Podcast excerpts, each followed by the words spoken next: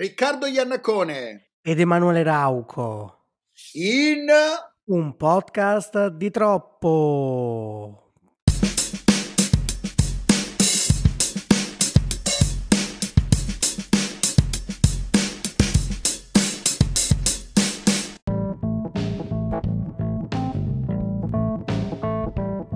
Benissimo, bentornati. Questa volta siamo stati bravi. Anche non perché non dovendo fare il coro. e b- bentornati dai nostri lazzaretti privati. Sì, sì, sì, lazzaretti medici e dentali. Esatto. Io ho il Covid. Riccardo ha dei denti fuori posto, diciamo. Sì, credo che il termine corretto sia pulpite. E che cos'è? è praticamente quando un dente che era guarito per un'otturazione sì. va in conflitto con un nervo che si infiamma per quell'otturazione e quindi Madonna. si gonfia totalmente e fa un dolore atroce. Sì, che già normalmente i denti fanno un dolore atroce. Questa è la e... Ehm, spiegazione da profano, assolutamente. No, no, ma vabbè, l'importante è che tu stia bene adesso. In questo momento va decisamente meglio. Eh, ok, meno male. E io tanto direi di ringraziare tutti quelli che ci hanno ascoltato la prima puntata, che sono stati tanti tra, tra l'audio e il video, sono stati tanti e quindi siamo contenti che vi siate divertiti e vi sia piaciuta la puntata. Sì, poi Oggi, era una puntata pa- sottotono, no, sto scherzando. Eh sì, esatto. No, non garantisco che anche oggi non lo sia, visto che non stiamo al 100%. No, sai cosa facciamo noi? Noi facciamo come quelle serie TV che non ingranano per 10 episodi. Poi all'undicesima esatto. facciamo il botto e così qualcuno potrà dire "Oh, ma recupera i primi 10 episodi, sono un po' così cos'ha, ma all'undicesimo spacca".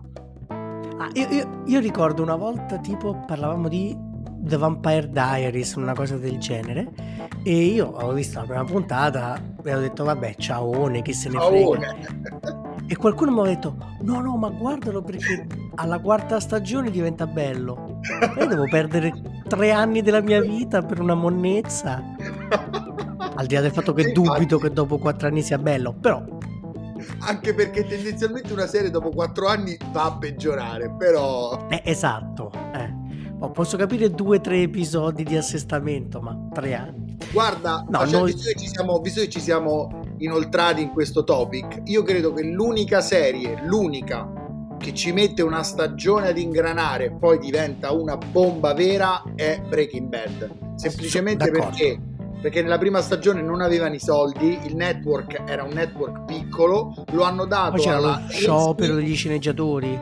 Gli scioperi, cose, l'hanno passato alla IMC e da quando arriva l'avvocato Saul Goodman la serie esplode e diventa una figata pazzesca. È l'unico Concordo. caso in cui ci vogliono una decina di episodi di attesa. Se no, se dopo il secondo facciamo il terzo, la no, serie... No, fermati al secondo.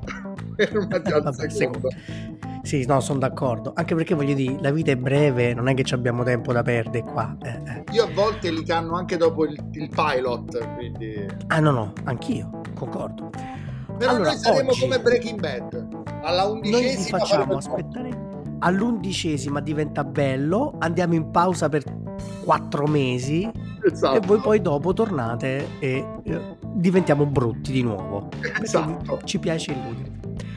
Allora, di, oggi parliamo di due cose molto belle, che, cioè, che si, molto belle dipende, che però si intrecciano, cioè Matrix Resurrections e i film della nostra vita. Matrix Resurrection, per via, Matrix Resurrection per via di Matrix poi essenzialmente, perché è uno sì, dei esatto, film della nostra vita. Esatto, e quindi facciamo questo ponte. Io direi di cominciare dai film della nostra vita.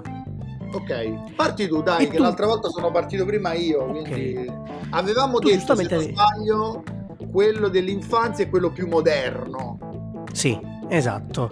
Allora, cominciamo con l'infanzia, cioè il film che a un certo punto da bambini ci ha cambiato la vita.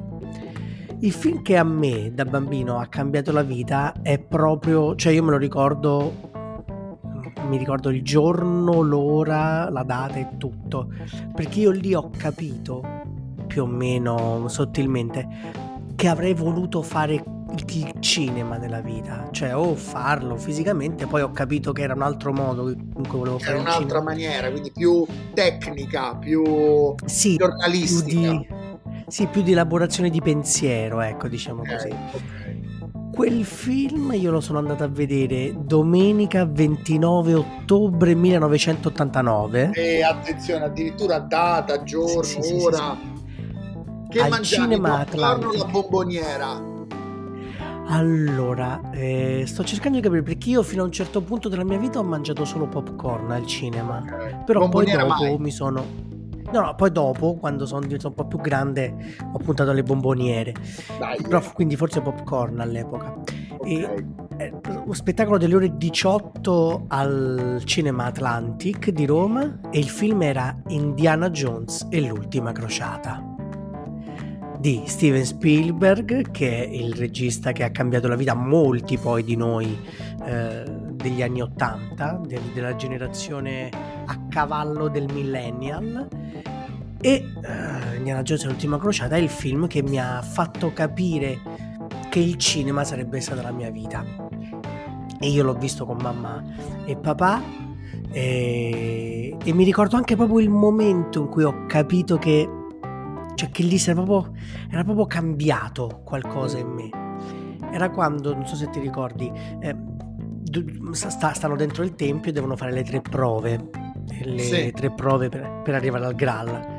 E, alla prova quella del nome di Dio, quando mm. lui sbaglia per la prima volta la lettera che va sulla J anziché sulla I e cade, io lì ho avuto una botta di emozione talmente forte che ho detto, cioè avevo appunto otto anni, ho detto ma il cinema può questo, cioè il cinema può creare questa, questa emozione, questa ansia. E poi quando ci ho ripensato un po, tempo, un po' di tempo dopo, che avevo avuto una sensazione del genere, cioè di costernazione totale di fronte a un film, con E.T., sempre di Spielberg. A sei anni ero talmente devastato da quando E.T. sembrava stesse per morire. Immagino, che... immagino che ho detto ma davvero con un film può succedere questo, cioè posso avere questo tipo di reazioni? E allora lì ho capito che... Doppietta mm, Spielbergiana per il giovane oraucolo. Sì. e posso capirti perché io credo di aver consumato prima la videocassetta e poi il DVD di Indiana Jones e l'ultima crociata che è uno dei film con le citazioni sì. più belle di tutti i tempi tipo è un falso quando rompe il vaso sì. cinese. Sì, sì, sì, sì. Oppure Beh, quando, no, quando, dici, dimmi. quando la famosa scena del, delle ore, no? Quando dice ore 11, cosa c'è alle ore 11? Papà, 8, 9, 10, 11. Il mio orologio si è fermato. Sì, sì, no, è veramente un film epico quando per un'altra scena iconica quando lo, lui cade no, dal burrone e stanno tutti lì a guardare lui rientra in scena e si mette a guardare anche lui dal burrone come per dire sotto, eh, sotto al burrone per, che, che, che, è successo? Che è successo? Che, Chi c'è lì sotto? dentro alla, alla voragine e lui stava insieme a loro poi vabbè sta là con i suoi cammelli veramente tante scene che hanno segnato la storia del cinema. Quando lui, eh, Sean Connery, dice io sapevo che lei era una nazista e, e, e, e il figlio di Indiana Jones gli fa come, come lo sa, come parlava nel sonno.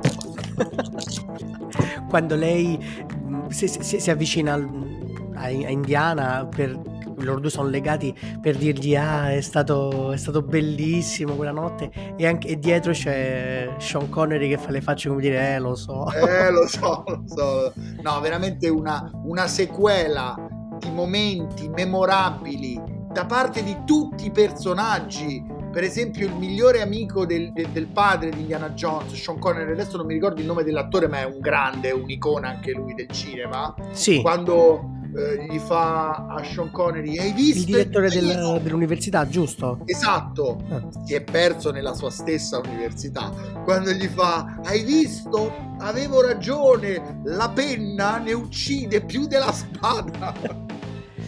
No è veramente un film fatto proprio per dare a tutti il momento giusto di, di gloria. Perché è un film di grandi avventure, di grandi scene d'avventure che però allo stesso tempo respirano, cioè se tu pensi ai film di avventura contemporanei, le scene d'avventura sono sempre molto concitate, molto frenetiche, sembra quasi che non respirino. No? Invece qui il senso dell'avventura è proprio anche quello del, de, de, dei grandi spazi, cioè di, respi- di, farti respirare quell'avventura lì insieme, insieme a loro. E poi in, per, per, per un bambino un film del genere è un film a cui che, che, che, vuoi replicare. Ecco, secondo me, infatti, la grandezza dei film di Spielberg, anche di quelli, dire- anche di quelli prodotti da Spielberg, penso ai Goonies, per dirne uno, o Piramidi di paura, sono film che catturano i bambini, i ragazzi, perché sai che puoi replicarli, cioè puoi, puoi, stare giù ai giardinetti con gli amici e fare finta di fare quello, cioè fare finta di fare il Tempio Maledetto, uh, sì, Goonies, uh, fingere no, il, il, il, castello che nella ricerca del Graal. È come se Spielberg giocasse con te tutto il tempo. Ed è questo che lo rende c'è una delle più grandi coppie della storia del cinema perché Harrison Ford e Sean Connery sono perfetti come, come no. padre e figlio e ogni momento che recitano fianco a fianco tirano fuori delle sequenze eh, leggendarie, veramente mai come questa volta il termine leggendario è adeguato, come, come quando il padre gli dice solo quando hai cominciato a diventare interessante, poi te ne sei andato. Sì. Oppure quando lui butta no, il tedesco dal, non mi ricordo, ah, quella specie di aereo mobile. Sì, dal, dal dirigibile il dirigibile e poi fa senza biglietto e tutti tirano fuori il biglietto sì. per, perché non vogliono essere buttati fuori. Ecco un'altra cosa, no? E adesso mm, i Marvel soprattutto o anche gli altri franchise di solito hanno sempre degli agganci umoristici, però sembrano sempre un po' di troppo, un po' troppo forzata l'ironia. Invece la leggerezza con cui un film di, di Indiana Jones di solito sa farti ridere ed emozionare allo stesso tempo è incredibile, cioè in, uh, nel, nell'ultima crociata è un'altalena continua di momenti di tensione, di ironia e non senti mai il bisogno, cioè non è che come dici ah, adesso sono io che ti faccio ridere perché c'è bisogno di alleggerimento sembra tutto naturale sembra tutto fluido e poi come Scusami. hai detto tu nel momento in cui scegli Sean Connery certo. come co-partner di Harrison Ford tra l'altro con una scelta di casting geniale perché Indiana Jones nasce perché a un certo punto Spielberg uh, dice a Lucas ma George sai che c'è? Io vorrei fare un film di 007 e Lucas gli dice Steven, senti a me, mi è venuta questa idea qui, facciamo Indiana Jones. E che è Indiana Jones? E gli spiega la sua idea di Indiana Jones. E chiamiamo James Bond. e quindi chiudere il cerchio con James Bond è un'idea geniale. Infatti mi hai anticipato perché ti stavo per chiedere, da amante di James Bond quale sei, in fin dei conti il film che ti ha fatto scattare la scintilla è un'opera di James Bond sotto mentite spoglie poi. Assolutamente. Sì, sì, sì, è una, una sorta di mascheramento di James Bond. Ian Solo quando... che si accoppia con James Bond per un film di Indiana Jones. Eh, sì, praticamente quello. Tant'è che quando poi qualche anno dopo ho visto il mio primo film di James Bond, che era 007 Vendetta Privata, eh, che lo facevano su Sky, mi è piaciuto così tanto e quindi mi ha agganciato a, a Bond. Proprio mi perché mi sembrava. All'epoca era Telepiù, però. Eh. Sì, esatto. Ehm, proprio perché mi sembrava un film di Indiana Jones. C'è tutta la sequenza di avventure in Afghanistan, in mezzo ai deserti, le sabbie, che mi sembrava Indiana Jones. Ho detto, ah cacchio, questo è bello come Indiana Jones. Poi dopo ho capito che era anche altro, però insomma. Tocca Perfetto. a te. Allora, parto anche io da, dall'infanzia. Eh, devo dire che è molto difficile, eh, per dirne una, poteva benissimo essere anche per me Indiana Jones e l'ultima crociata. Io ho tre film nella mia memoria scolpiti in maniera indelebile. Sceglierò solamente uno dei tre come il film della mia vita, però credo sia giusto citare anche gli altri. metterò anche qualche honorable mention, visto che ho usato le menzioni speciali anche nella mia top 10. Per esempio, per dirne una, non è eh, il film della mia vita, però la pellicola della famiglia Adams, eh, la, la, prima, no? Famiglia Adams numero 1, sì. è un film veramente che ho visto tra Italia 1 e eh, videocassetta in non so quante volte. E anche i Ghostbusters è uno di quei film che è entrato nella mia, nella mia vita quasi come se i Ghostbusters fossero degli amici miei poi, no? Sì. Che ogni tanto avevo voglia di rivedere e rincontrare attraverso il film Ghostbusters e Ghostbusters 2. Però, se devo proprio citare i tre film della mia infanzia, eh, vado con due titoli che non sono il vincitore, che sono Jurassic Park, che vidi in Abruzzo all'Aquila quando ancora era no, l'Aquila, quella, l'Aquila meravigliosa pri- prima purtroppo del terremoto anche se adesso so da, da, diversi amici proprio di L'Aquila che la città sta rifiorendo e sono molto contento meno male. e ho visto Jurassic Park in un cinema meraviglioso sotto i portici di L'Aquila e, e, devo dire che sono rimasto impressionato perché Jurassic Park al cinema è qualcosa veramente di grandioso, eh.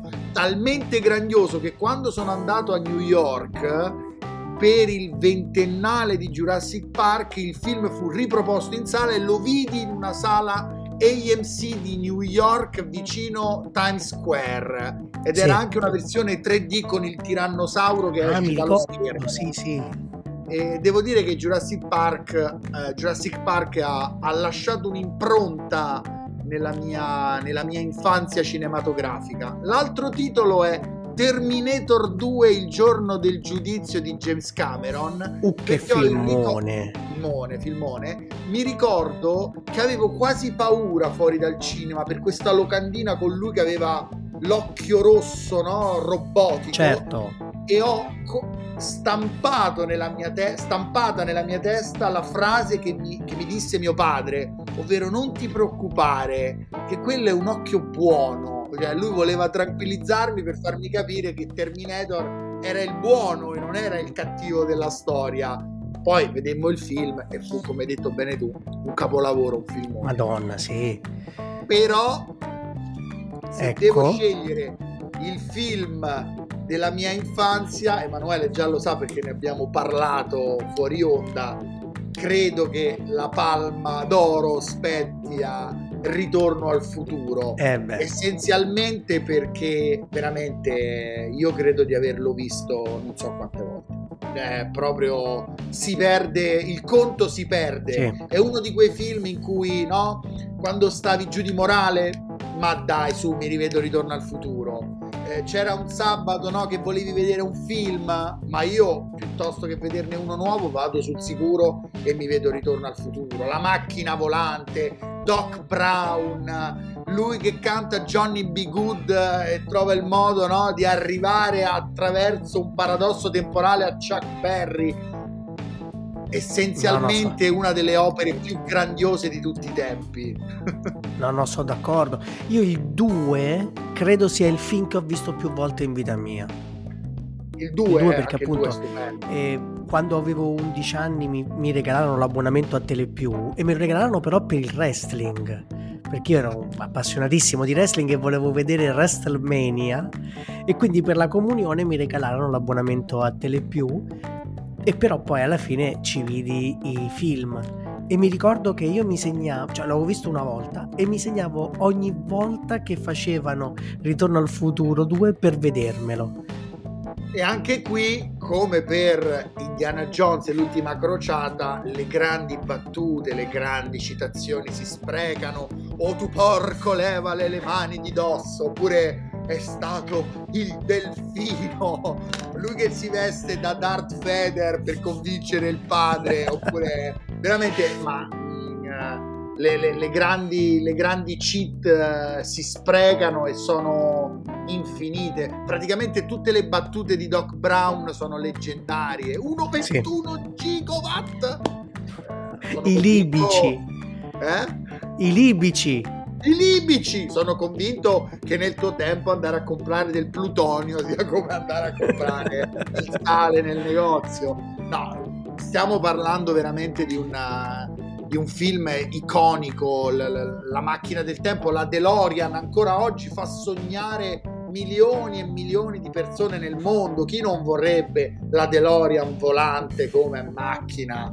Eh, no, poi il, il monopattino, il, il, tutte le sequenze paradossali in cui lui si ritrova a conoscere il padre o a scansare le avanze della madre, cioè è, un film veramente pieno di idee e quindi mi riallaccio a una cosa che avevi detto tu prima e la faccio mia. Quando ho visto Ritorno al futuro, anche io ho pensato voglio fare cinema io avevo le idee un po' chiare, volevo fare lo sceneggiatore cinematografico, anche perché Ritorno al futuro ha una sceneggiatura enorme. Pazzesca. Sì, sì, sì. Devo dire che non sono riuscito a diventare uno sceneggiatore cinematografico, però scrivo libri, ho pubblicato diversi romanzi, sto per cimentarmi nelle sceneggiature dei fumetti, quindi in una qualche maniera Ritorno al futuro mi ha anche portato un po' fortuna. Ci sei arrivato più o meno. Sì non proprio nella stessa maniera, però insomma sono riuscito a scrivere, che era uno di quei sogni che mi portavo dietro da tanto tempo, grazie al ritorno al futuro. Sì, infatti, tu, tu parlavi di citazioni, di ecco uno di quei film come vari film degli anni Ottanta in cui che sembrano pensati proprio per essere continuamente citati, per essere imparati a memoria. mia moglie sostanzialmente cita due film quando deve fare una citazione, cita due film. Uno è La Sirenetta, l'altro è Ritorno al futuro. E ha Punto. ragione lei, ha ragione sì, sì, sì. totalmente tua moglie che saluto, Emiliana. Eh, è un film veramente che insegna, è un film veramente oh. che ha la capacità di insegnare al, pop, al proprio pubblico le regole della vita, le sfaccettature della vita, anche le problematiche, perché poi Ritorno al futuro ti mette come spettatore di fronte a tante tematiche, a tante problematiche che possono essere anche tue come spettatore, ma ti dà anche le chiavi di volta per affrontare quelle problematiche. Quindi è un film molto propositivo eh, dal punto di vista creativo, perché parla comunque di conflitto tra, uh, tra un padre e, e un figlio, parla di amicizia, di un'amicizia che trascende anche il tempo, parla di parla di amore ma nel senso stretto dell'amore a 360 gradi, visto che poi il tempo come lo spazio sono due elementi sia intangibili che imprevedibili e quindi Ritorno al futuro riesce veramente in una sorta di miracolo eh, artistico, anche filosofico per certi versi, seppur in sì. maniera ironica. No, in un certo senso sì, perché fa una cosa che non riesce, cioè riesce a pochissimi e Zemeckis è uno di questi pochi.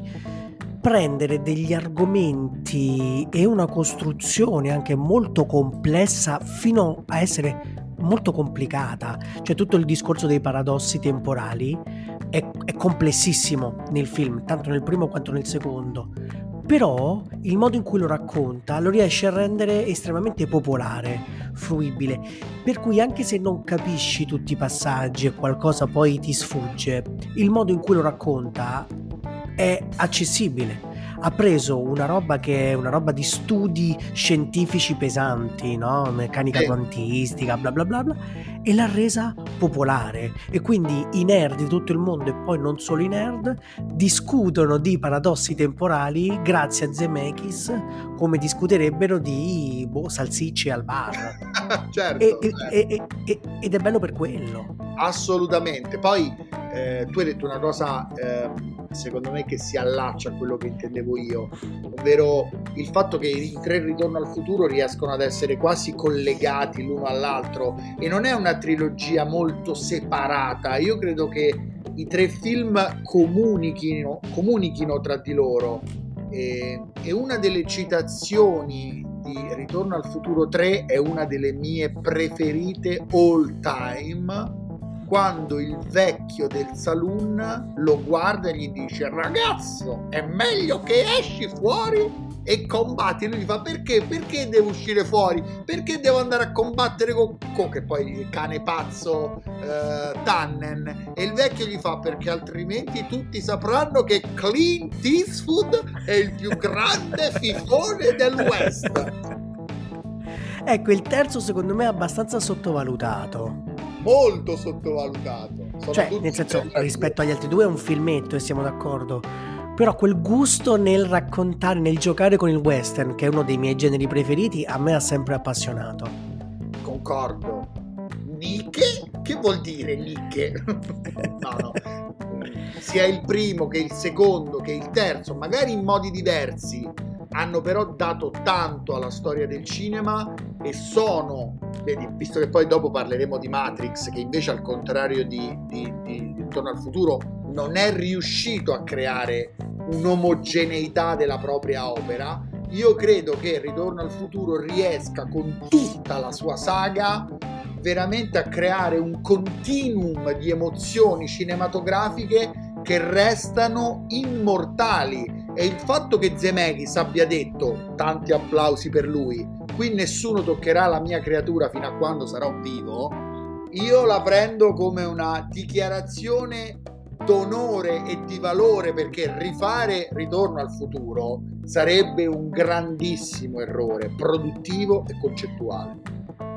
Sì, ci hanno provato, ci stanno provando in tanti a rifare, a riproporre, no? Perché gli anni Ottanta tornano di moda, la nostalgia e perché anche pare che i ragazzini apprezzino quel mood, quindi c'è Stranger Things, c'è Hit, eccetera, eccetera.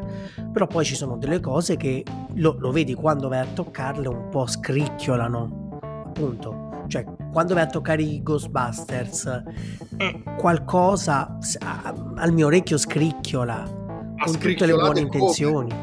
Certo, eh, scricchiolato e come? Perché alcune opere eh, vanno veramente preservate. Un conto è West Side Story, mi spiego. Spielberg ha fatto bene a rifare West Side Story per il semplice fatto che West Side Story è un'opera musicale, è un musical, è, quasi come se fosse un'opera lirica. E certo. allora lì ha ragione il famoso gladiatore Russell Crowe quando diceva ci sono certe opere cinematografiche che ha senso rifarle perché è come riportare Romeo e Giulietta a teatro. Quindi sì. allora West Side Story ha senso dal punto di vista cinematografico.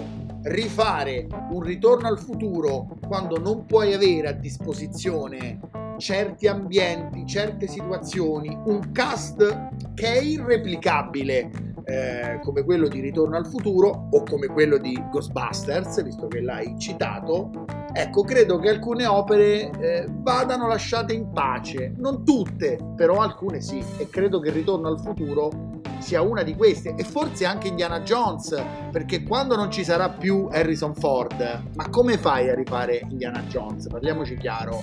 Eh, non è, no, non poi è ci come... sono. Sì, però non è come, non è come James Bond che mm. da sempre ha avuto questa intercambiabilità e quindi andava via Roger Moore, arrivava Sean Connery, poi arrivava Pierce Brosnan e comunque bene o male dicevi mi piaceva più quello prima, mi piace più quello dopo, però ci sta.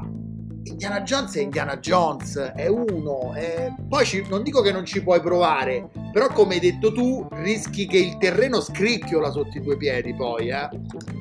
Sì, poi appunto c'è Indiana Jones perché eh, l'abbiamo sempre visto con Harrison Ford, però teoricamente potrebbe essere uno di quei personaggi alla James Bond, cioè intercambiabili. Quando invece il fulcro del, del, del tuo racconto è una storia, quindi non un personaggio che fa delle avventure X, ma un nucleo narrativo come quello di Ritorno al futuro metterci mano 30 anni dopo significa che lo stai facendo per un motivo che non è l'intrattenimento, non è lo spettacolo, ma è come dire sollazzare il pubblico uh, quarantenne che però poi a un certo punto al cinema a vedere quelle cose non lo so se va più perché non si fida di qualcosa sì. che va a sfroculare la sua adolescenza più che altro ha paura e lo comprendo che eh, il progetto venga fatto per un puro scopo economico e che non ci sia dietro un'idea rivoluzionaria e innovativa come quella che era stata di Zemeckis 30 anni prima.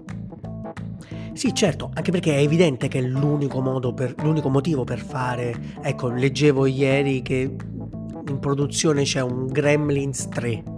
È chiaro che l'unico motivo perché stai facendo Gremlins 3 è che vuoi sfruttare la nostalgia dei 30-40 anni che nostalgia titillata dalle serie di Netflix, dai film che vediamo al cinema, eccetera, eccetera, e che quindi potrebbe essere un, una gallina dalle uova d'oro. Però poi certo. so pure, visto come i fan reagiscono, che di solito sono molto scettici, cioè sai, il, il, il pubblico è quello, però è anche un pubblico che è fin troppo conservatore, quindi non, è, è, è difficile che venga a vedere una cosa del genere.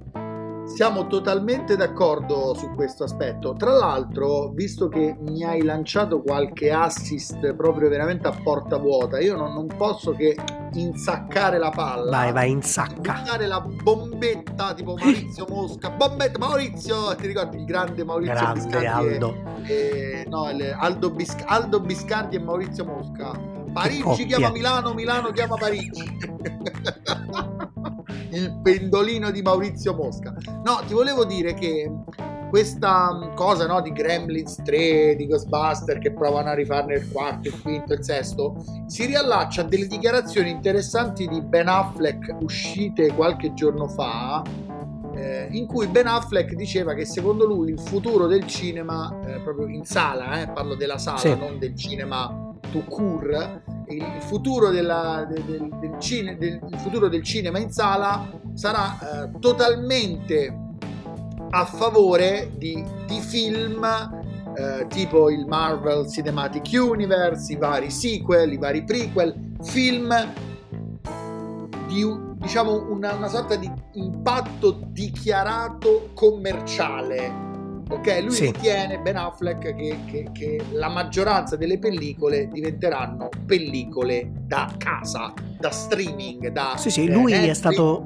più è stato molto radicale, ha detto usciranno 40 film l'anno non di più, e saranno tutti o film d'animazione, quindi Disney, Pixar o cose di questo tipo, oppure eh, franchise, blockbuster. Tipo Guerre Stellari, Marvel, sì. DC. Sì, sì, però appunto 40, cioè sono... È, è, è, come a dire, la sala diventerà veramente un parco giochi, non diventerà un luogo in cui tu vai a godere di uno spettacolo, diventerà un parco giochi. E poi... E allora scusami, film... la curiosità è troppa, tu, tu lavori comunque nel, nel settore, nella distribuzione, nei festival, quindi ti chiedo, secondo te Ben Affleck è troppo negativo? Ha ragione da vendere? La sua è una visione giusta ma un pochino appannata? Qual è il punto di vista di Oraucolo? Io credo che se guardiamo le cose come stanno oggi, cioè se, se partiamo da come stanno oggi le cose e le, mm, ci ragioniamo in una prospettiva di medio termine, forse ha ragione. Allo stesso tempo, però, credo, ma magari è solo una speranza, credo che. Uh, il cinefilo abbia voglia, abbia ancora voglia di Sala e non dico che farà le battaglie per difenderla, però credo che si creeranno degli spazi come fossero delle riserve indiane okay. per andare al cinema e vedere cose che non siano uh, Marvel o Fast and Furious, okay. cioè per vedere cose che siano dei film pensati per un pubblico maturo, cioè per esempio Licorice Pizza di Paul Thomas Anderson che doveva uscire a febbraio e, sarà, e in Italia è stato spostato non si sa quando. Ecco, io spero e credo che ci saranno ancora delle riserve indiane in cui io, spettatore, vado e me lo godo sul grande schermo. Sarà, è molto probabile che però quel tipo di film uscirà in contemporanea anche nelle piattaforme. Ok. Cioè mi sembra che questo allora, diciamo che questo era un, un, percorso che già era partito, però la pandemia ha accelerato il percorso. Cioè, il, il, cinema come luogo sarà sempre più pensato per i grandi eventi e in piccole riserve, come dicevo, per gli appassionati, un po' come il, il vinile, no? No, no, sei stato, sei stato chiarissimo. È un argomento secondo me molto interessante e magari potremmo starci dietro e, sì, sono d'accordo. E controllare gli eventuali update in tal senso. Per esempio avevo letto ieri o l'altro ieri, adesso non ricordo, che anche gli incassi sono stati molto deboli e che, sono, e che invece proprio, parlo delle feste eh, di Natale sì, sì. E, di, e della Befana, e che solamente i film di supereroi e i cartoni animati, come diceva Ben Affleck, sono riusciti a tenere l'asticella un po' più in alto. Quindi sì. ave- questa cosa mi aveva fatto pensare. In Italia l'unico film, oltre appunto a Marvel e simili, che ha incassato in maniera decente è stato House of Gucci che ha uno star power dietro per cui qualcuno va certo. al cinema a vederlo però appunto tolto è... Spider-Man tolto Spider-Man che ha incassato sì sì bene. esatto cioè, tolti i blockbuster che mh, vivono della visione di Ben Affleck eh, House of Gucci è stato l'unico okay. però insomma mh, vabbè ci, ci, torneremo tanto abbiamo è tanti un momento strano eh, per valutare queste cose magari, magari fra un anno da... magari se tu sei d'accordo più avanti aspettiamo sì, un pochino sì e andiamo ad approfondire proprio l'argomento con una puntata speciale. Quindi... D'accordissimo, d'accordissimo, ve lo segno. Passiamo, passiamo ai... segnatelo, segnatelo. e passiamo ai film della nostra vita, quelli più attuali, quelli più moderni. Sei d'accordo? Sì. Allora, io ci ho pensato un po' perché, come dire, di film che trovo meravigliosi, dei capolavori visti quando ero adulto, ce ne stanno tanti. I primi due che mi vengono in mente, Dolls di Takeshi Kitano e um, Parla con lei di Pedro Almodovar. Però se devo pensare a un film che quando ero adulto mi ha cambiato la testa un po' come aveva fatto Indiana Jones da bambino, è un film che con questo tipo di cinema che con il cinema con, in maniera proprio, propriamente detta forse non c'entra niente. È un film diciamo sperimentale ah, diciamo così che io vidi a Pesaro eh, al festival di Pesaro nel 2014 o nel 2015 il film si chiama RR, che sta per Railroad, cioè ferrovia, sì. di un regista sperimentale che è abbastanza noto tra gli amanti del cinema sperimentale che si chiama James Benning, che non è nemmeno un film sperimentale. No, esatto, James Bond. no, esatto.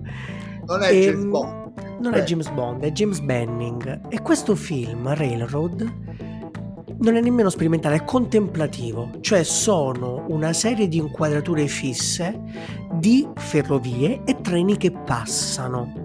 E mm, dura un, un, paio d'ore, girato tra l'altro in, tipo in pellicola 16 mm e io mentre vedevo questo film sul grande schermo e su, con, con, il rumore della pellicola che veniva proiettata, le, le screziature sull'immagine, ho, ho, ho pensato che veramente il cinema può essere di tutto.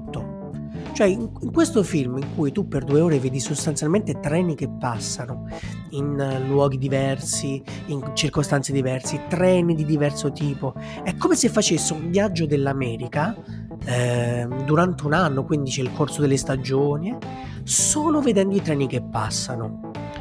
E questo mi ha fatto riflettere sul fatto che a volte quello che pensiamo essere il cinema e le idee anche preconcette che abbiamo su cos'è un film, come si fa un film e per me da critico come si giudica un film, cioè quali sono i parametri su cui tu giudichi un film. Poi arriva un film del genere che sembra apparentemente basico, cioè sono inquadrature fisse e giustapposte e e che però poi ti dice tantissime cose, perché ti dice tante cose sull'America. Tu vedi decine di di spazi diversi che sono gli spazi dell'America, sono gli spazi dell'immaginario cinematografico americano che, che, che vedi cambiare e vedi il tempo che passa mentre, mentre come dire, il, il, tempo che ti scorre davanti è il tempo che passa mentre tu vivi quelle, quelle immagini che sembrano non dire niente. E la cosa che mi ha lasciato interdetto era ogni volta che finiva una di queste inquadrature pensare come se fosse un film di Hitchcock, no? Hitchcock quando eh, scriveva i film, no, lui non li scriveva, ma quando lavorava alla costruzione della suspense scena per scena diceva ecco in questo, in, in questo punto lo spettatore si chiederà questo e io lo devo fregare facendogli uh, accadere un'altra cosa e quindi lui seguiva o perlomeno pensava di seguire il percorso mentale che faceva lo spettatore il, il fatto di a ogni sequenza, ogni stacco di scena, sorprendermi perché, che ne so, si passava dall'estate all'inverno innevato, oppure essere in tensione per dire e adesso che tipo di treno passerà, mi ha fatto capire che quel film, così apparentemente fatto di niente, mi aveva talmente rapito proprio per la limpidezza delle sue immagini. Poi, dopo, cioè, poi ho scoperto che Benning aveva fatto un film che si chiamava Ten Skies, cioè c'erano 10 inquadrature di cielo e durante la lunghezza di queste inquadrature il cielo che cambiava. Ah, il... Hai detto delle cose troppo interessanti, a parte quest'ultimo, quest'ultimo segmento nel quale mi immagino gli spettatori o alcuni critici cinematografici pronti a morire dopo, una, dopo un film del genere perché è troppo lento o perché non c'è la trama. No, ma posso capirlo. È chiaro che averlo visto a un festival come quello di Pesaro che invece lavora su questo tipo di lavora nuovi tipi questo, di cinema, su diversi tipi di cinema, lo spettatore era più... Però devo dirti una cosa eh, che mi ha interessato tantissimo. Sto per esprimere un'opinione eh, che è un complimento per entrambi, nonostante possa non sembrarlo. Quindi attenzione, non è una critica ma è un complimento eh, però molto arrovellato e complicato questo tuo film no, della vita però in epoca più adulta sì. eh, si distacca profondamente dal film dell'infanzia di Emanuele Rauco e questa cosa è molto bella da un punto di vista artistico ma anche dal punto, soprattutto dal punto di vista professionale perché fa capire il tuo percorso da spettatore fino ad arrivare all'Emanuele Rauco di questi anni che oramai lavora dentro all'ambiente cinematografico, quindi lavora nei festival a contatto con determinati artisti, determinati registi o determinati selezionatori. Quindi si vede come ci sia una spaccatura netta tra Spielberg e il film comunque eh, completamente fuori dagli schemi, no? Come quest'ultimo che hai RR, Railroad, che hai appena, appena citato. E allo Però in tutte e due ci sono bellissime sequenze con i treni. Certo, certo. Anche l'ultima certo. crociata c'è una sequenza iniziale vero, con Indy giovane, bellissima. No, chiaro. Poi è vero che quello che sto dicendo è da un punto di vista puramente concettuale perché il cinema è come se avesse una grande divinità che abbraccia tutti i film, certo. quelli belli, quelli brutti, quelli mainstream, quelli invece più eh, artistici o autoriali e li abbraccia profondamente in una quasi fosse un abbraccio materno, no? Però è interessante vedere il tuo sviluppo da Emanuele piccolo che ama i sogni di Spielberg e l'Emanuele professionale che va a scegliere no? per il film moderno, per il film più attuale della sua vita un, un'opera così particolare e diversa dal, da, nel, nel, mercato cinematografico. Questa cosa la sto dicendo perché al contrario il sottoscritto continua a essere il sognatore che era quando era un bambino. Tu dirai allora è una critica verso di te perché io Emanuele Rauco sono riuscito a, tra virgolette, evolvermi e tu invece no perché sei rimasto comunque a, alle a, al paese dei balocchi di Zemeckis riportato no, nella tua atta, attualità, nel tuo presente. Invece no, perché la tua carriera necessitava di questo sviluppo, di questo, di questo cambiamento. Invece io come autore, come scrittore proprio di romanzi o di sceneggiature, devo rimanere nel paese dei balocchi certo. di Zemeckis. Altrimenti certo. perderei la mia strada, capisci? E quindi adesso io sono curioso, qual è il tuo film dell'età adulta? Il mio film dell'età adulta, il film della mia vita, eh, di questa fase più da, da trentenne, è senza ombra di dubbio Mad Max Fury Road. Uh. Per, per, diversi motivi, tra l'altro.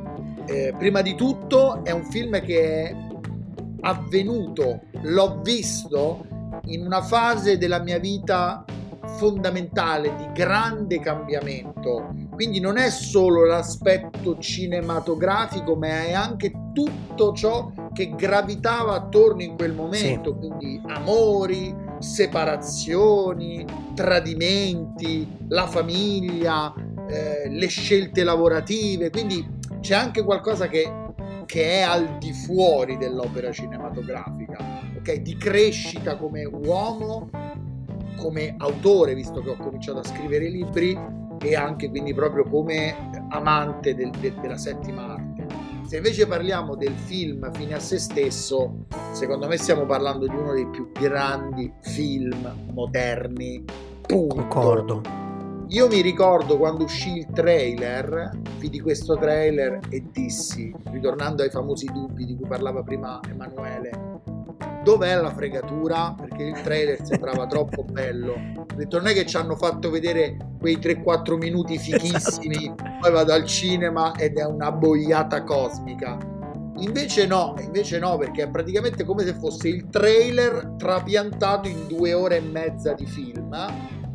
Tu non riesci a staccare gli occhi dallo schermo, grande schermo, piccolo schermo, in bianco e nero, a colori, il chitarrista matto continua a sputare fuoco mentre Furiosa e Mad Max cercano di salvare quel che resta dell'umanità perché poi è un film distopico, un genere che io amo alla follia, è un film girato in maniera magistrale, non so quante ore di girato per due ore e mezza di montaggio, è un film allucinato e allucinogeno, eh? è veramente grandioso negli effetti speciali, nella colonna sonora, ne- nella performance muta di Tom Hardy che non dice una parola, forse una delle più grandi interpretazioni femminili di tutti i tempi, con Charlize Theron che si mangia lo schermo. Il film sì. si chiama Mad Max e nonostante Tom Hardy sia grandioso nel, nel suo mutismo, furiosa di Charlize Theron si divora tutto e diventa un personaggio che risplende di luce propria. È un e film... Infatti il prossimo film di Mad Max sarà Furiosa. E, e, lei è straordinaria, veramente un, un sole che splende all'interno della pellicola, un film catartico, si piange, si ride, veramente si rimane incollati a queste macchine che esplodono dentro la tormenta e i tamburi suonano incessanti. È un, film incredibile. È un film incredibile, non, non, non, non si può fare a meno di vederlo e anche se in casa, se hai un bello schermo 50 pollici, te lo puoi godere alla grandissima, Mad Max Fury Road è uno di quei film che se non hai visto al cinema ti sei perso un'esperienza unica. Mi narrano eh, le voci che a Cannes ci fu una sorta di delirio Te lo stavo per dire. Delirio collettivo durante la proiezione.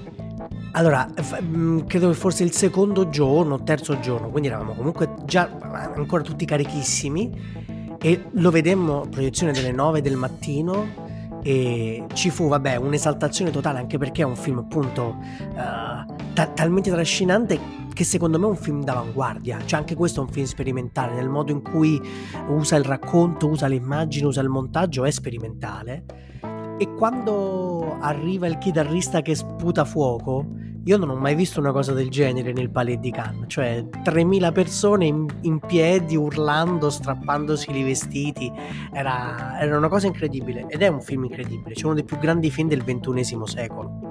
Senza ombra di dubbio, una delle poche volte in cui tu sai, Emanuele, mi conosci, sai quanto a me freghi poco dei premi, veramente zero. Penso di essere rimasto deluso solo un paio di volte per La La Land, perché tu sai che ci ho lasciato il cuore certo. eh, su La La Land, e su Mad Max Fury Road che secondo me doveva essere eh, veramente il trionfatore di tutta la season award di quell'anno.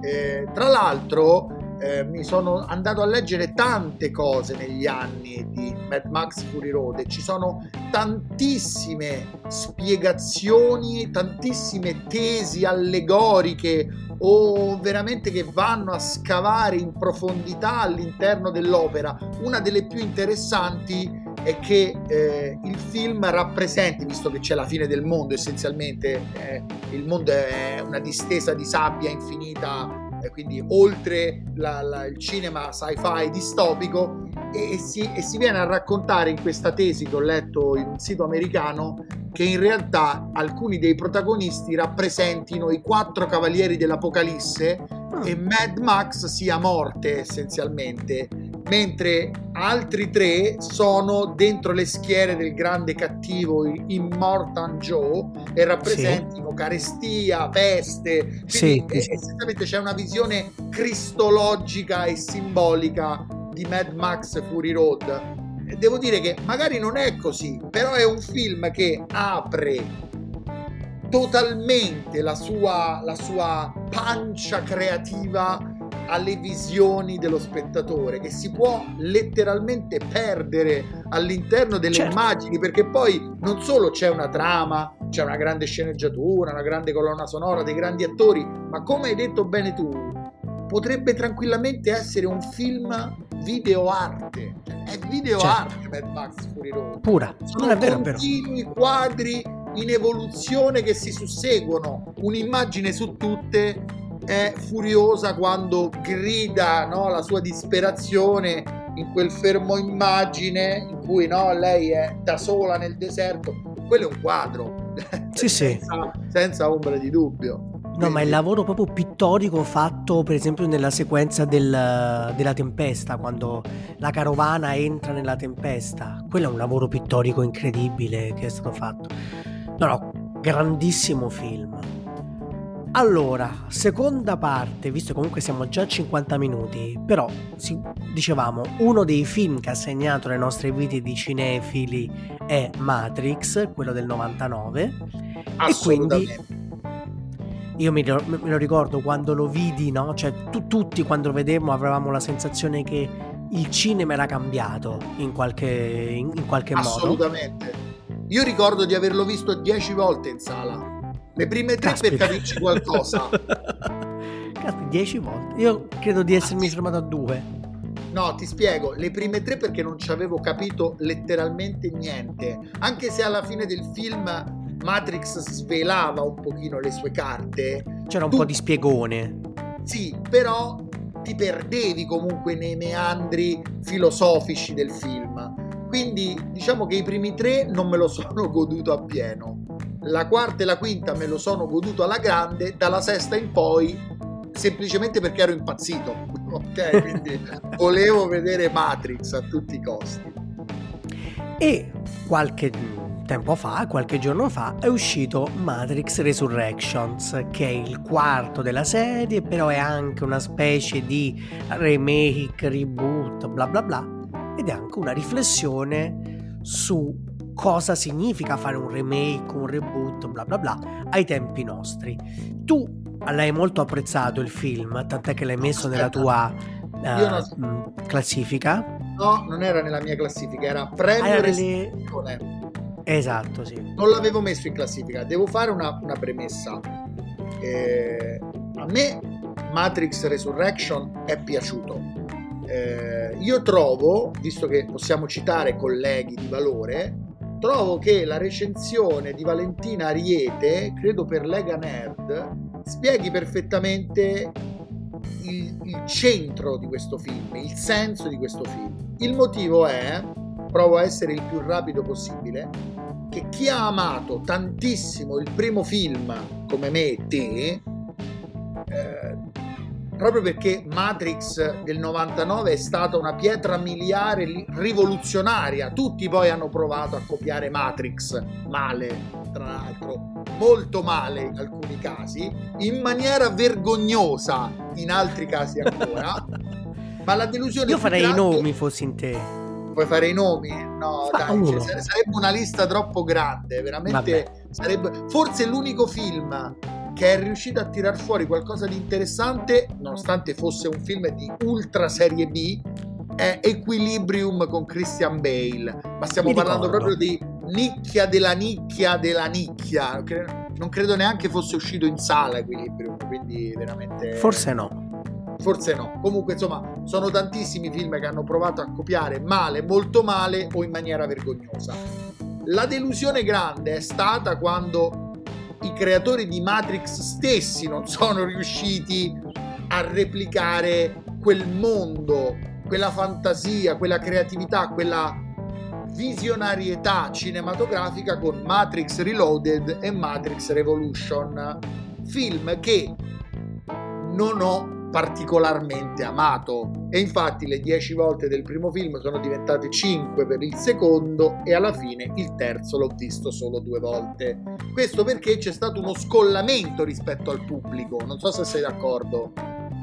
Sì, perché cioè, al di là del fatto che il primo film eh, inventava un mondo e quindi poi il secondo e il terzo dovevano sostanzialmente vivere dentro quel mondo e non avevano la, la possibilità, magari anche la voglia di inventare altre cose, il problema secondo me degli altri due è che erano degli cioè, mentre nel primo film c'era un grande spettacolo che però dentro aveva la voglia di comunicare delle cose e soprattutto nel, nel, negli ultimi anni eh, e Lily Wachowski hanno raccontato cosa significasse per loro quel film.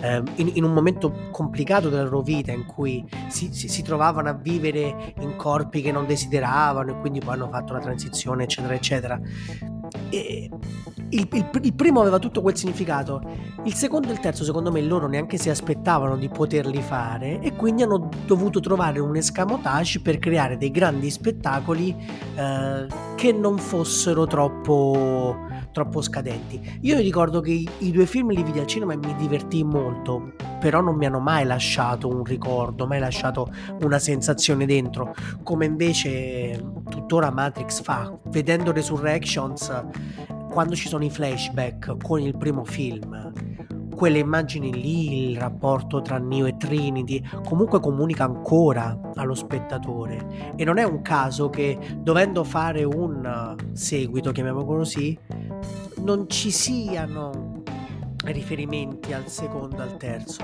ma ci, ci sono, si ricolleghi.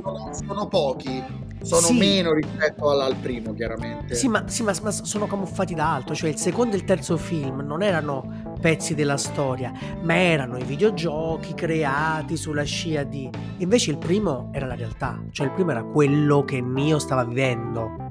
Diciamo che sono riusciti a salvare qualche personaggio interessante dal secondo e il terzo, tra cui il Merovingio, e sono riusciti a frullarli all'interno del quarto. Però è vero che è il primo che dà che dà il cuore, che pompa il sangue nelle vene e, lo, e va a fare questa sorta di trasfusione nella quarta opera di Matrix. Perché ho gradito questo Matrix? Provo a spiegarlo nonostante, lo ripeto, eh, se vi è piaciuto Matrix 4 Resurrection, credo che la recensione di Valentina Riete sia molto molto diciamo eloquente e chiara in questo senso. Mi è piaciuto perché ho ritrovato quella stessa ispirazione, un Matrix che si dedica più al concetto, alle parole, alle emozioni, all'amore, come aveva fatto il primo, che riesce a prendere quel bandolo, che poi come hai detto bene tu sono Neo e, e, e Trinity, e riesce poi essenzialmente a non perdersi nei suoi, no, nei suoi aspetti barocchi, nel, nel, nelle sue trovate per forza spettacolari, nei duelli pirotecnici. E infatti, se ci fate caso, è un film Matrix, Resur- Matrix Resurrection che si dedica molto meno ai duelli, molto meno alla spettacolarità e cerca di ritrovare il suo essere. Con questo non sto dicendo che è bello come il primo, non sto dicendo che è un capolavoro, sto dicendo però che forse le Wachowski, in questo caso la Wachowski, perché una, c'è stata solo una regista, è stata Lana se non sbaglio, giusto? Sì, Lily si è fatta fuori, cioè Lily si è, è tirata indietro. Lana secondo me è riuscita a riprendere il motivo per cui aveva fatto il primo Matrix ed è riuscita a creare la giusta chiusura del cerchio perché Matrix Reloaded e Matrix Revolution, Revolution non erano la chiusura del cerchio. Invece Matrix Resurrection, con tutti i suoi limiti, con tutti i suoi difetti, riesce a chiudere questo cerchio e non mi sorprende affatto che Lily Wachowski abbia dichiarato ho chiuso con Matrix, quello che dovevo dire l'ho detto con quest'ultimo film. Poi verissime tutte le cose. Scusami, chiudo perché è un, è un film sì, che sì, sento sì. molto. Lascio poi il, il, il, la replica. Ci sono, è, vero che ci sono queste critiche alla società hollywoodiana, le prese in giro, il meta matrix, il meta cinema, probabilmente è vero che la prima parte è più riuscita della seconda parte. Sono vere tutte le cose che ho letto, che, che chiaramente non puoi sostituire Ugo Weaving, che è un mostro. Eh, tutto, tutto, è ragionevole, però fidatevi, eh, e lo dice uno che ha visto Matrix non so quante volte, questa è la giusta chiusura del cerchio. E sono contento che dopo tutti questi anni il finale di Matrix non sia Matrix eh, Re- Revolution ma sia l'ultima immagine di Matrix, Matrix Resurrection che è poesia perché l'ultima sequenza con il brano dei Rage Against the Machine rifatto poi in versione femminile è una bomba atomica e quindi io non posso che apprezzarlo. Con gli ottoni al posto delle chitarre elettriche. Con gli ottoni al posto delle chitarre elettriche. Allora, no, perché com- come hai detto te, la, la, cosa interessante del film è che eh, r- riflette anche su quello, cioè sul rapporto di Lana Wachowski con il mondo di Matrix. Cioè, eh, mi ero sbagliato Matrix... Lana, scusa, non Lily, eh, perdona. Cioè, mi, mi, se, se, non sbaglio, Lana è quella che ha fatto questo film, Lily è quella che si è dissociata, diciamo. Vado, vado a controllare, tra l'altro chiedo scusa perché ho detto Matrix Revolution e Resurrection nella maniera sbagliata 15-16 volte. Quindi... Ma figurati, non, è, non è grave. No, ehm, Reloaded e, e, e, Revolutions sembrano, stando a quello che dice Resurrection, sembrano come se Lana, abbiano Lana, dovuto... Lana. Lana, ok. Lana riflette sul suo rapporto con la Warner, il suo rapporto con il mondo del cinema e, e que- quello che lascia intuire, anzi forse lo dice in maniera abbastanza chiara, è che il Matrix 2 e Matrix 3 siano stati imposti in qualche modo, siano delle, de- de- dei figli non del tutto voluti, ecco. Mentre Resurrection è sicuramente un film voluto, è sicuramente un film sincero in questo caso, ed è un film che però a me ha lasciato, cioè mi, mi lascia perplesso. Per un semplice motivo. Capisco, capisco perfettamente l'operazione concettuale che c'è dietro. Cioè questo di voler dare non solo una vera chiusura del cerchio, ma soprattutto farla alle sue condizioni, cioè quindi eh, togliere da Matrix tutto quello che Lana Wachowski non sente più suo e non sente più degno di Matrix. Questo lo capisco perfettamente. E quindi anche, come dire, riempire il film di cose che il primo Matrix non aveva o aveva in maniera minore e togliere invece spazio al grande spettacolo, la grande azione, eccetera come se volesse davvero prendere in giro tutto, degradare tutto e far capire eh, come quel mito di Matrix che è stato creato nel tempo fosse qualcosa che aveva a che fare più col rapporto co- che, che lo spettatore ha col film che non con l'essenza dell'autrice. Tutto questo però non mi è arrivato, un, mi è arrivato in una forma cinematografica che trovo poco comprensibile, cioè non capisco a che tipo di pubblico si riferisca questo film, cosa voglia fermo, raccontare, fermo, cosa voglia fermo. dirmi. Hai aperto il vaso di Pandora, è uno dei discorsi che io amo più in assoluto e credo che ne abbiamo fatti eh, di questi sì. discorsi a Venezia quando ci trovavamo al Festival di Venezia e tu ancora non eri poi il bravissimo selezionatore che sei diventato, Oraupolo. Io credo che l'artista debba parlare al proprio pubblico, ma prima di tutto debba parlare con se stesso, debba certo. avere chiaro in testa quello che vuole. Tu hai detto una cosa giusta prima. Probabilmente eh, Revolution e Reloaded non erano dei film che Lana Wachowski sentiva suoi e quindi ha voluto fare una vera chiusura del cerchio alla sua maniera probabilmente, e qui è il grande errore del film, soprattutto se tu guardi il film da un punto di vista il regista deve dare qualcosa allo spettatore a tutti i costi, sì, probabilmente l'errore di Lana Wachowski è che ha pensato più a se stessa e alla propria creatura cinematografica che al proprio pubblico. In questa maniera si è persa per strada tantissimi spettatori e altri come il sottoscritto invece non solo l'hanno capita ma probabilmente volevano quello stesso finale molto prima, diversi anni fa. Chiaramente quando vai a fare un Matrix 1 questi problemi non ce l'hai perché hai un'idea no. originale, hai un'idea straordinaria, debordante, con tutti gli effetti speciali, i duelli, il bullet time, Nio che vola, le, le, i proiettili che vengono fermati, non hai bisogno di questo. Ma quando vai a chiudere un cerchio, e chiudere un cerchio, fidatevi, a livello narrativo è molto difficile.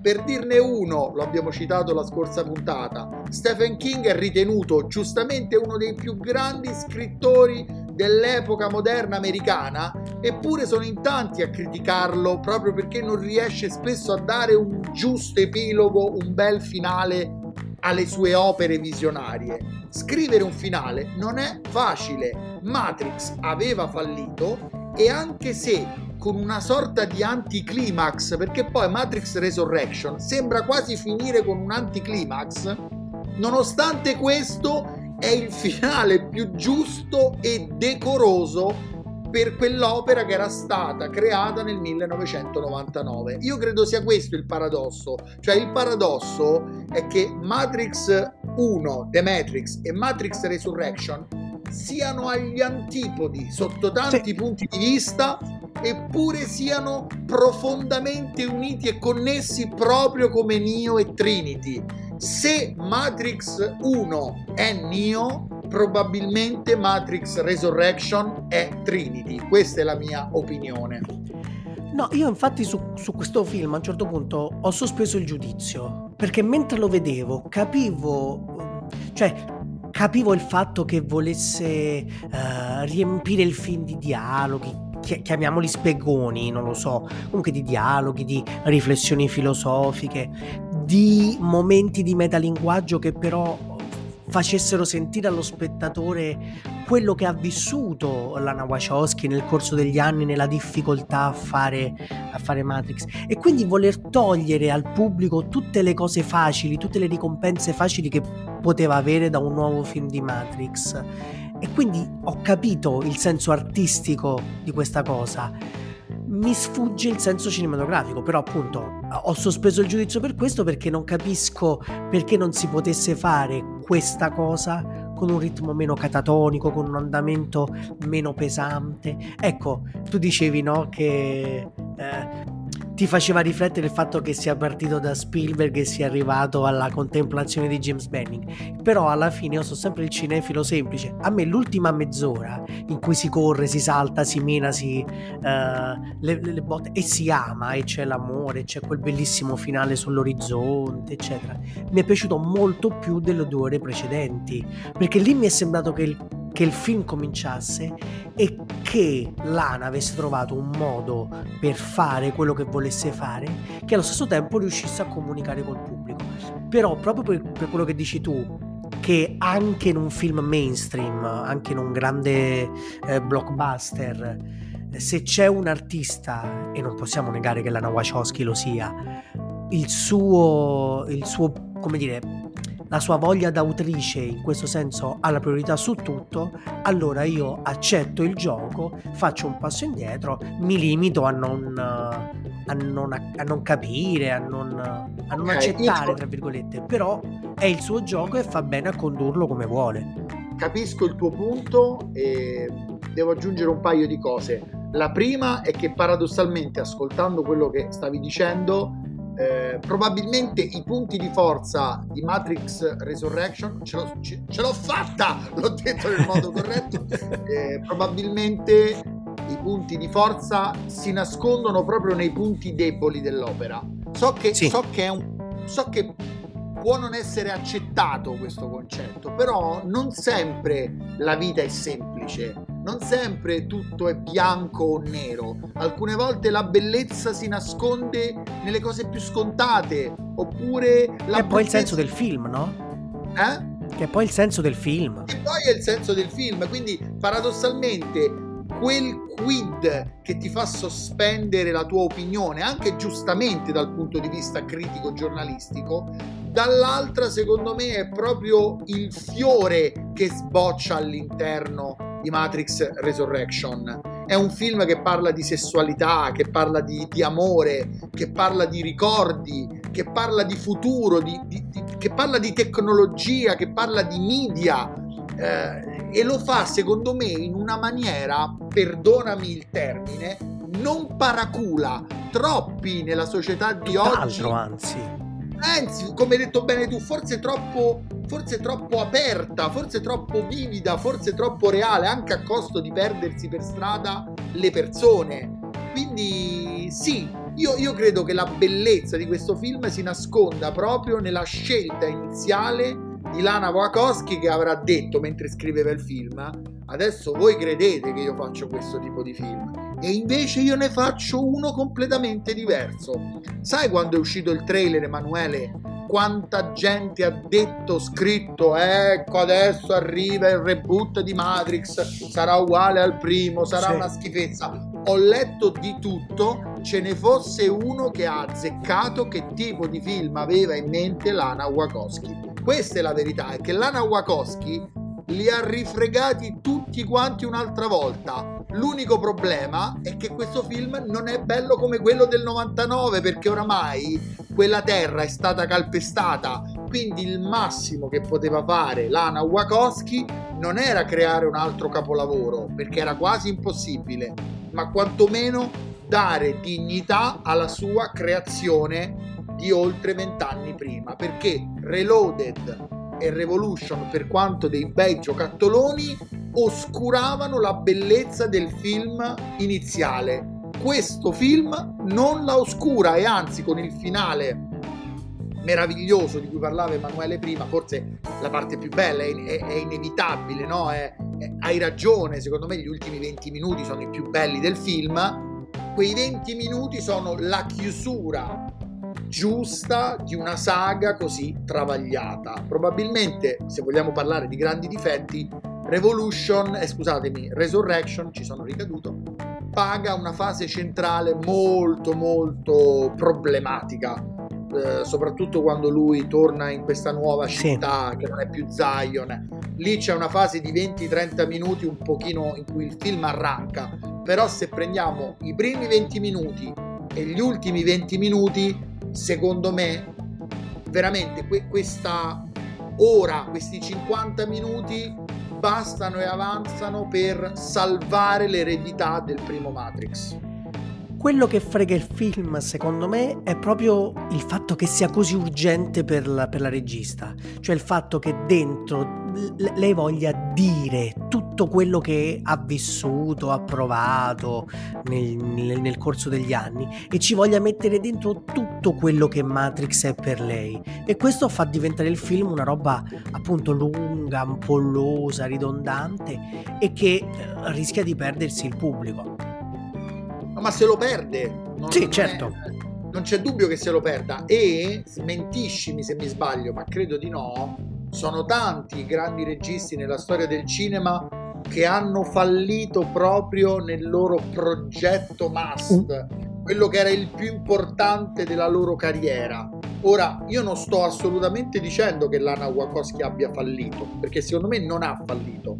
Sono d'accordo con chi ritenga che Matrix Resurrection non sia un grandissimo film, come probabilmente non si avvicina lontanamente al primo, però lo ribadisco, eh, ripetere aiuta, come si suol dire.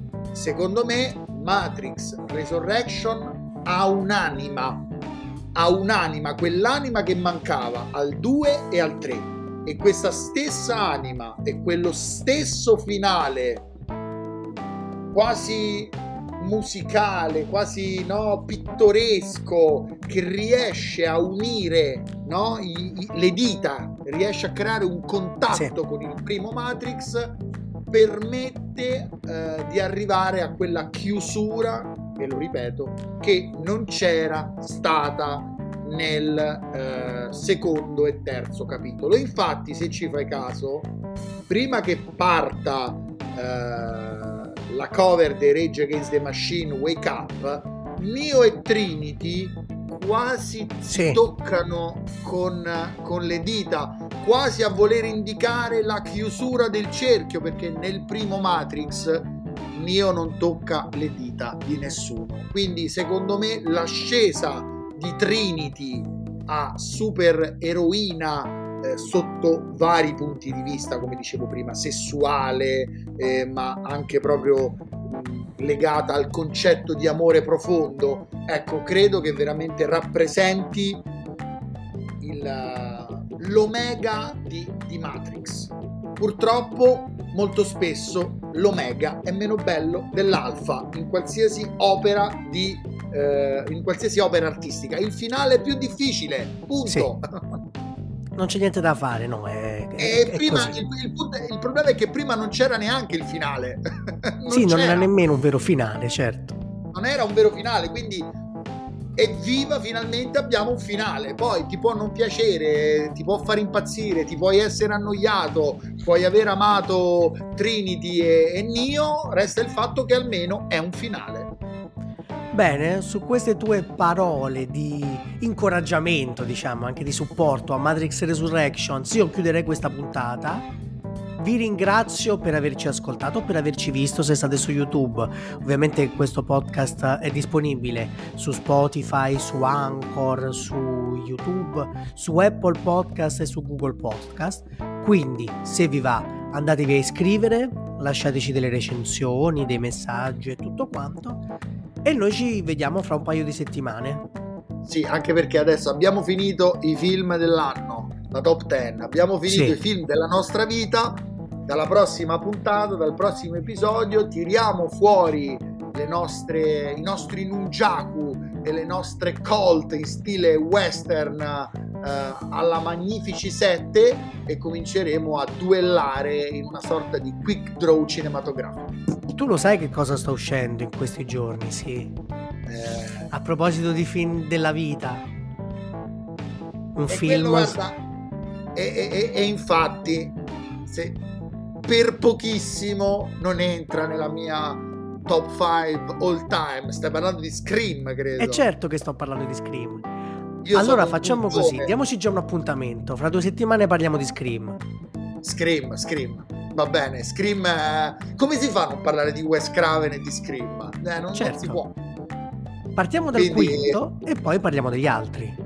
Scream, per me possiamo parlare tutto il tempo che vuoi di, di Scream. Va bene, allora me lo segno. Fra due settimane ci sentiamo con Scream e io vi ringrazio e vi do appuntamento a presto. Ciao a tutti. Ciao.